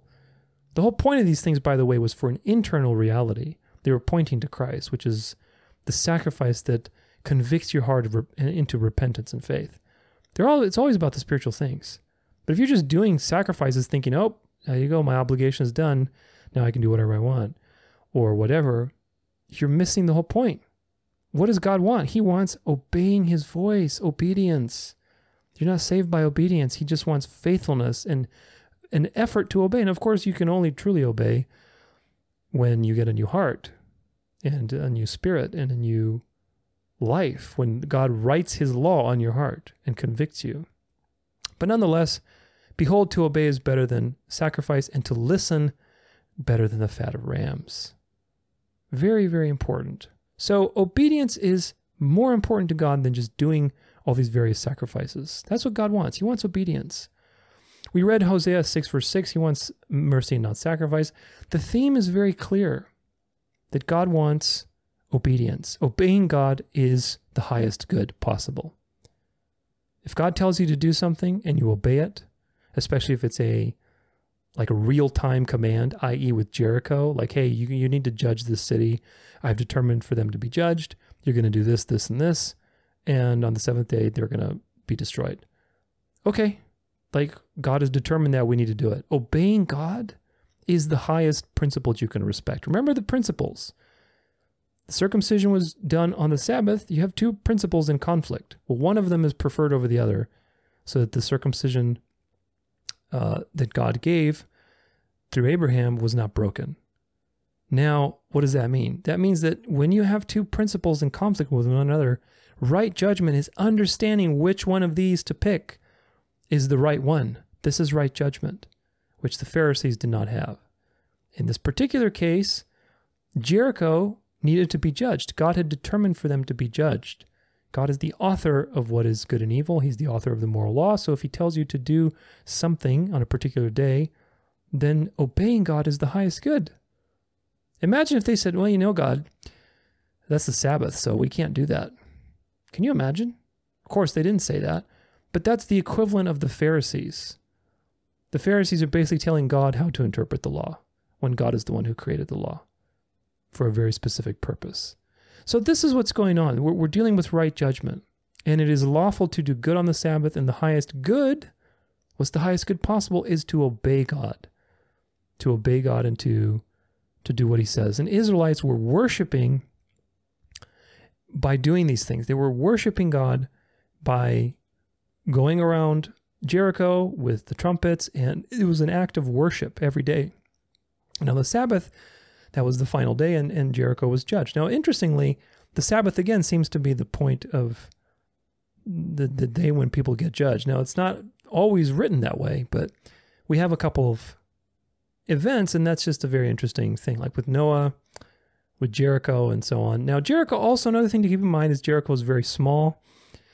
People estimate it was about, give or take, 2,000 feet that they were walking. So the journey was not significant. It was a necessary thing that needed to happen. God had determined it to reveal his glory, and obeying God is the higher good of the two thing of the two things in conflict. You have the Sabbath, don't do any work, but God has commanded you to do something. Which one is the higher good? God has commanded you to do something on that day, so you're going to do it because that is a good thing. God can do no wrong. The things that he commands you are the highest good. So therefore, it is good to do what God has given you on the Sabbath. So, distinguishing, here's the thing, here's the point to take from all this before we go to the final thing with the apostles. Distinguishing actions that serve ourself versus actions that serve and glorify God is the issue. People, when the, when the Israelites were encircling Jericho, they were serving and worshiping God. They were obeying God. That just because it was a Sabbath doesn't matter. You're obeying God. You're doing worship through what you're what you're doing. Very, very important. But the Pharisees were serving themselves with their self righteousness, with accusing, with trying to look at in front of everybody else, you know, whatever, trying to basically bring death through the law. They were self righteous. They were trying to tell God how to interpret the law. That is selfish and that is evil. So, two situations, very, very different outcomes. Now, apostles and disciples. There's a lot of stuff in the book of Acts that we can look at. And this is going to be our kind of our final point, really, because in future episodes, I'm going to look at more history from after the church was started in, you know, like the second, third century to all the way into the modern age. We're going to look at a lot of history with that as how the evolution of the Sabbath and the change of the Sabbath happened and all these various things into the current events that are going on with the Sabbath. But nonetheless, apostles and disciples. Let's read Luke 23, verse 56. Then they returned and prepared spices and ointments. On the Sabbath, they rested according to the commandment. So the women who basically went and saw what was going on with the tomb of Jesus before they prepared spices, they rested on the Sabbath. So the people who were disciples of Jesus obeyed the Sabbath. Luke 24 1 begins with On the first day of the week at early dawn, they went to the tomb, taking the spices they had prepared. What does that mean? That means that the Sabbath day in question, which we're going to get back to this in the episode on um, what day was Jesus crucified? That'll be in the future sometime. But what's the point? The point is that it tells you that they rested on the Sabbath. And then the very next chapter begins with On the first day of the week, early at dawn, they came to bring their, spi- their spices. Meaning that the Sabbath that they rested on was the seventh day. And Jesus was crucified on the sixth day. But that's another episode. We're going to look deeply into that so you have plenty of evidence.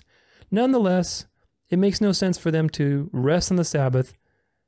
Then that's, you know, several days of waiting. And then on the first day, suddenly they come. It doesn't, it's not as continuous. That, that, that doesn't make sense in terms of the continuity of the text. There's other evidence too that supports this, that they rested on the seventh day, but they rested on the Sabbath. That's the plain reading of the text, meaning the disciples of Jesus obeyed the Sabbath. Now, another thing I didn't put in here, which uh, I will cite, and you can look for it yourself. I forget which verse in Matthew 24. But when Jesus warns about the um, judgment on Jerusalem, the destruction of the temple, this is very important. He war- he's talking to people who are believers, who are going to be disciples, who are going to be Christians, who are going to believe. He's warning future generations that will be believers. Those are his sheep. He's telling you ahead of time. He's warning people, and one of the things he says is pray that your flight is not on a Sabbath day, meaning pray that you're not pregnant or it's, you know, on a Sabbath. Now, why would he say that unless the Sabbath was still important in 70 AD? You see, you see the importance of that? Meaning Jesus assumed that people would still be, the believers, the genuine believers, would still be keeping the Sabbath, which they did. They did, by the way, up until 321 AD, when things started to get a little murky. Of course, after that, too, people celebrated the Sabbath. It's a very complex history. Beginning with 321 AD, things started to get very murky. But until then, the true church, the first church, non denominational church, before it became institutionalized, Christians obeyed and celebrated the Sabbath. Very, very important. And Jesus assumed that when he warned them, warned them about the destruction. So the disciples kept the Sabbath. But now let's look in the book of Acts, very detailed look at it. Acts 1, verse 12. Matthias chosen to replace Judas. Then they returned to Jerusalem from, a, from the mount called Olivet, which is near Jerusalem, which is a Sabbath journey, a Sabbath day's journey away. Now, a Sabbath day's journey was about a thousand yards at the time. This was a man made tradition that, again, it was just one of these things like, well, how, how much can you do without you know, breaking the Sabbath? What can you get away with? Which God never really prescribed for you what was the minimal amount of distance that you could do to get around the law, so to speak. Again, use right, that's the whole point. It's brilliant, really. God did not prescribe these things because he wants you to use right judgment. Because there are times, situations where maybe you might need to do something like that, like the whole Jericho situation, where there was a command to walk around the city several times. And that was more than a thousand feet or a thousand yards. But either way, um, this is a man made law, but nonetheless, they were observing it as Sabbath day's journey. So, why would they refer to a Sabbath day's journey unless they observe the Sabbath? Very important. Acts 13, verses 13 through 15. Now, Paul and his companions set sail from Paphos and came to Perga in Pamphylia. And John left them and returned to Jerusalem, but they went on from Perga and came to Antioch in Pisidia. A lot of P names. And on the Sabbath day, they went into the synagogue and sat down. After reading from the law and the prophets, the rulers of the synagogue sent a message to them saying, "Brothers, if you have any if you have any word of encouragement for the people, say it." And of course, they Paul stands up and preaches, but they went into the synagogue and sat down. They observed the Sabbath day. They were at the synagogue. Very, very important. They were worshiping and they were preaching because they were faithful Jews, but also Christians. The first Christians were Jews who kept the Sabbath, and that was part of the moral commandment that God had laid down from the beginning of creation. Now, if if it wasn't meaningful for them to be observing, if it if they weren't observing the Sabbath, it wouldn't be meaningful for them to come to mention this, to come into the, the synagogue on the Sabbath and sit down and listen to prayers. And then, of course, they stood up and spoke too, but they were worshiping that day. That's the point. Now, later in Acts 13, we, we see after Paul speaks, what happens. They asked him, they asked him to come back again the next Sabbath. Acts 13, verse 42. As they went out, the people begged that these things might be told to them the next Sabbath. And after the meeting of the synagogue broke up, many Jews and devout converts to Judaism followed Paul and Barnabas, who, as they spoke with them, urged them to continue in the grace of God. The next Sabbath day, almost the whole city gathered to hear the word of the Lord. So they were preaching, worshiping on the Sabbath, and of course, preaching the gospel and evangelizing. But nonetheless, they were observing the Sabbath, which is very, very important to understand. It is especially significant that Paul and Barnabas were invited to the next Sabbath. They could have said, you know what? let's do tomorrow because it's Sunday or whatever, the first day of the week. They didn't have Sunday at that time, but it was the first day of the week. Let's do that instead. Why not why not do tomorrow? Or, you know, let's do the fifth day or the sixth day. In this case, it was the Sabbath. Why? Because they observed the Sabbath. They were going to the synagogues normally. But now Paul had a new ministry, and so he, that was a layer on top of his previous self. He continued to go to the synagogues, but now he's preaching Christ which is very important. Synagogues also had both Jews and Greeks. So the whole idea that the Sabbath is and, a lot of a lot of the Gentiles that converted were Greeks too, and they were keeping the Sabbath as well. You'll you'll see as we go through this series, it was not just made for the Jews, and hopefully you've already learned that by today, because as we saw through history, the Sabbath was much much longer before Sinai. At the very least, Exodus tells you that they were observing the Sabbath before Sinai. Just Exodus alone, which is very important. Now compare this to 1 Corinthians chapter 11 verse 1 where he says, "Be imitators of me as I am of Christ." So Paul is imitating Christ. And we are conformed to the image of Christ. Now, did Christ celebrate the Sabbath? Yes. Did Christ uphold the Sabbath? Yes. Did Christ say the Sabbath is done away with? No. Did Christ say have right judgment on the Sabbath? Yes. Paul is imitating Christ. He's telling you to imitate him because he's imitating Christ. He also tells you the Spirit conforms you to the image of Christ. What does all that mean? Put it together, one and one. What do you get? You get that the Sabbath is still part of the Christian life. Very important. And very early on, obviously, was, was very important. Paul kept the Sabbath. You'll see soon a little more evidence. Christ kept the Sabbath and the disciples kept the Sabbath. Acts 16, verse 11 through 13, the conversion of Lydia. So, setting sail from Troas, we made a direct voyage of, to Samothrace, and the following day to Neapolis, and from there to Philippi, which is a leading city of the district of Macedonia and a Roman colony. We remained in the city some days, and on the Sabbath day, we went outside the gate to the riverside where we were where we supposed there was a place of prayer. Why are they going outside? Because they're praying and worshiping on the Sabbath day. They're, they're finding a place to worship. And we sat down and spoke to the women who had come together. So they were looking for a place to worship on the Sabbath day. And a few people had gotten together at this particular place. And that was when the rest of the, the, com- the conversion of Lydia happened through preaching the word. But as you can see, consistent theme. They're worshiping, practicing on the Sabbath, but also because of their unique ministry, preaching the gospel. This is a unique situation we're dealing with. They're in a Jewish world of the old covenant. They're still doing the moral law, but now it's fulfilled. And now they're using the gospel to be preached on that day and doing good and healing and, and imitating Christ, of course. Now, it was also another thing to mention is it was customary to shut down a synagogue if less than 10 people showed up. So, this is possibly why the women had gathered there in this particular place. Just an interesting tidbit, but the point is that they were all gathered to pray and to worship on the Sabbath. This is the point, including the apostles and Paul.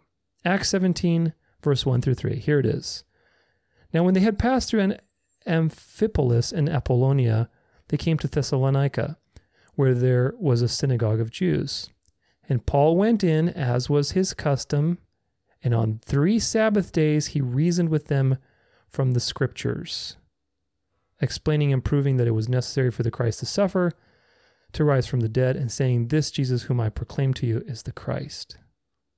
As was his custom. Was Paul a Christian? Yes. Was did did it say Jesus the same thing about Jesus as was his custom? Remember that in Luke 4? Same thing.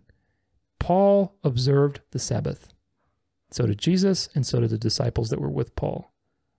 But it, Paul of course Paul had a ministry and so this is this is again the point to remember that people seem to forget. Uh, in Acts 18, verse 4, it says, He reasoned in the synagogue every Sabbath and tried to persuade the Jews and the Greeks. There were Greeks in the synagogue. Jews and Greeks that were there, just hanging out. Who knows how it all, you know, happened, but ultimately he was there every Sabbath. Now, in verse 11 of Acts 18, it says, And he stayed a year and six months teaching the word of God among them. Now, do the math. A year and six months is 18 months. If he's there every Sabbath, that's at least like 70 Sabbaths recorded in the new in the uh, Acts, yeah, the New Testament, the Acts of the Apostles. 70 Sabbaths that Paul observed, that, that the Bible is telling you that he observed. And of course, he was ministering to people and teaching, but he, as was his custom, he observed the Sabbath. Very clearly so. 1 Corinthians 16, verse 1 through 2. Now concerning the collection for the saints, as I directed the churches of Gaia, so are so also are so you are also to do. On the first day of every week, each of you is to put something aside and store it up as he may prosper, so there will be no collecting when I come. Now, this is often used, we're going to talk about this probably in a future episode a little more when we talk about Sunday. This is often used to see, see, people are getting together to do collections, but it's really not.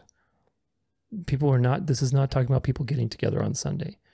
What it's actually saying is on the first day of the week, each of you put something aside and store it up, meaning when the week begins, put something aside and store it up and get, and get ready. That's the point. Now, these letters, why is why do I bring this up? Because first off, the putting something aside and storing it up, this is an idiom in Greek that basically means do it at home, like store it up at home. It's it's not pointing to some religious meeting or collection plate being passed out at church. This is not what's going on here. People were meeting on the Sabbath day because that's when these letters were being read. And that way they would know on the first day, meaning tomorrow for them, get ready and start storing things up for the rest of the week. So that when I come, there's no collection being done and, and calculating being done on the Sabbath because he came on the Sabbath to do the preaching. Do you see the consistent pattern? Like with the book of Acts, he was always preaching on the Sabbath. So he's telling them on the first day of the week, get ready, meaning I eat tomorrow. Like if you're hearing this letter for the first time, the first day of the week, I eat tomorrow. Get ready, store it up so that when I come and preach, you, nobody's calculating tithes or, or contributions on the Sabbath. Why? Because Paul celebrated the Sabbath and he wants you to imitate him because he imitates Christ. Very, very important. So, conclusions either way, Sabbath was kept after Christ by the apostles, by the disciples, very clearly so from several examples, up until you started to get the church state union in 321 AD with Constantine. And again, we'll t- we have a whole episode dedicated to that.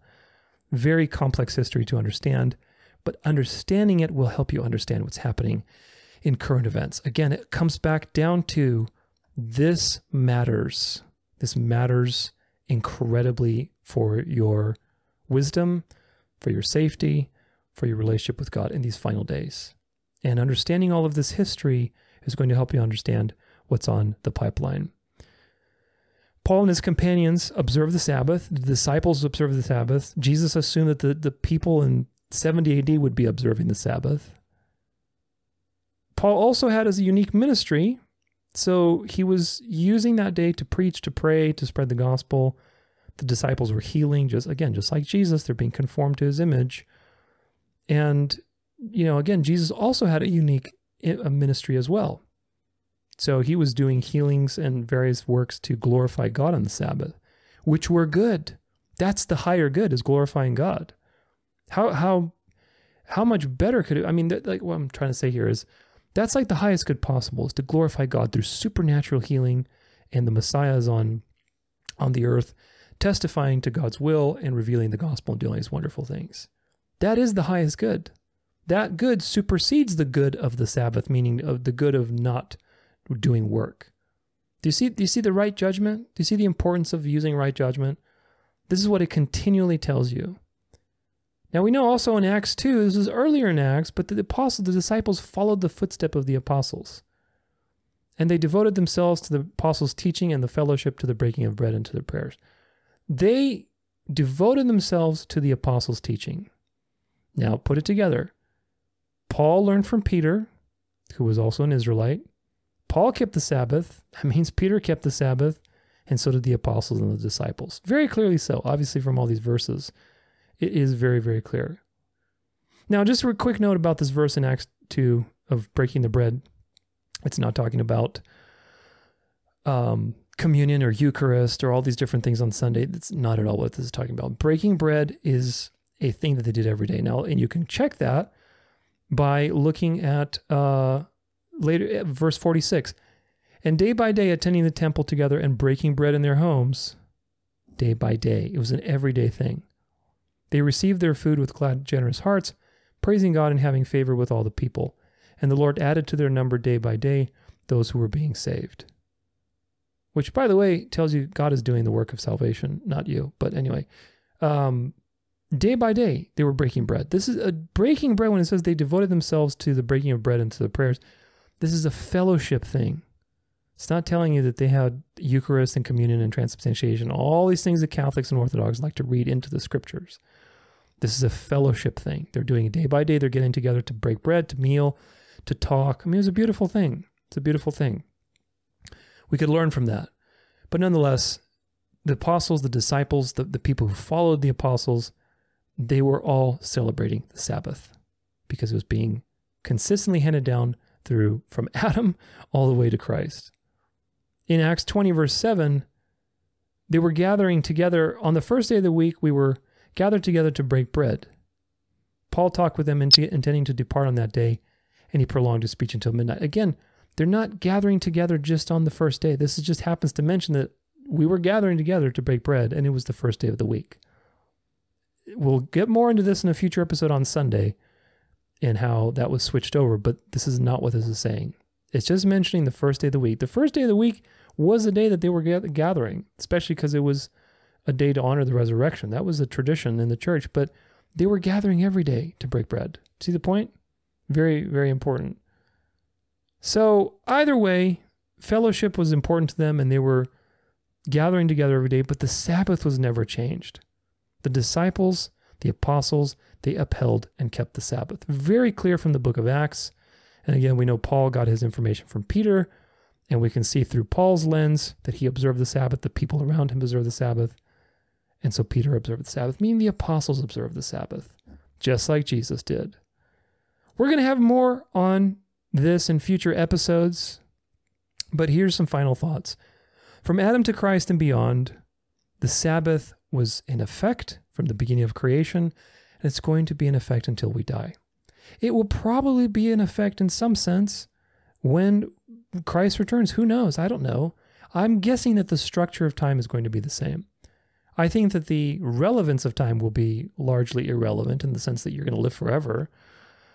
But nonetheless, I think that there will be a seven day structure to time. I don't see that changing.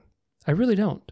Because again, the Sabbath is also a picture of what Christ did on the cross. And that will be something we will forever remember because it is the context for our existence, it's the context for our eternal life. So I don't think that's changing. The Sabbath is not about perfect performance, it's about resting intentionally and doing good.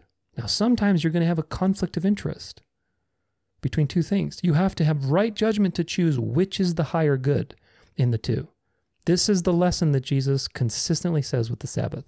It's not that the Sabbath is done away with, it's what is the higher good in the particular situation. And that is what it means to judge rightly. Because if you don't have right judgment, you become a legalist, you become an absolutist, or you become, you know, uh, I don't know what the opposite of legalist is, like a permissivist. You have a license to sin, meaning you have a license, oh, whatever, it doesn't matter anymore. You're dismissive about it. Both are wrong. The devil wants you to go either to the right or to the left. He doesn't want, want you walking the narrow road. Remember that the principles God wants, he desires mercy, not sacrifice. Obedience is better than burnt offerings.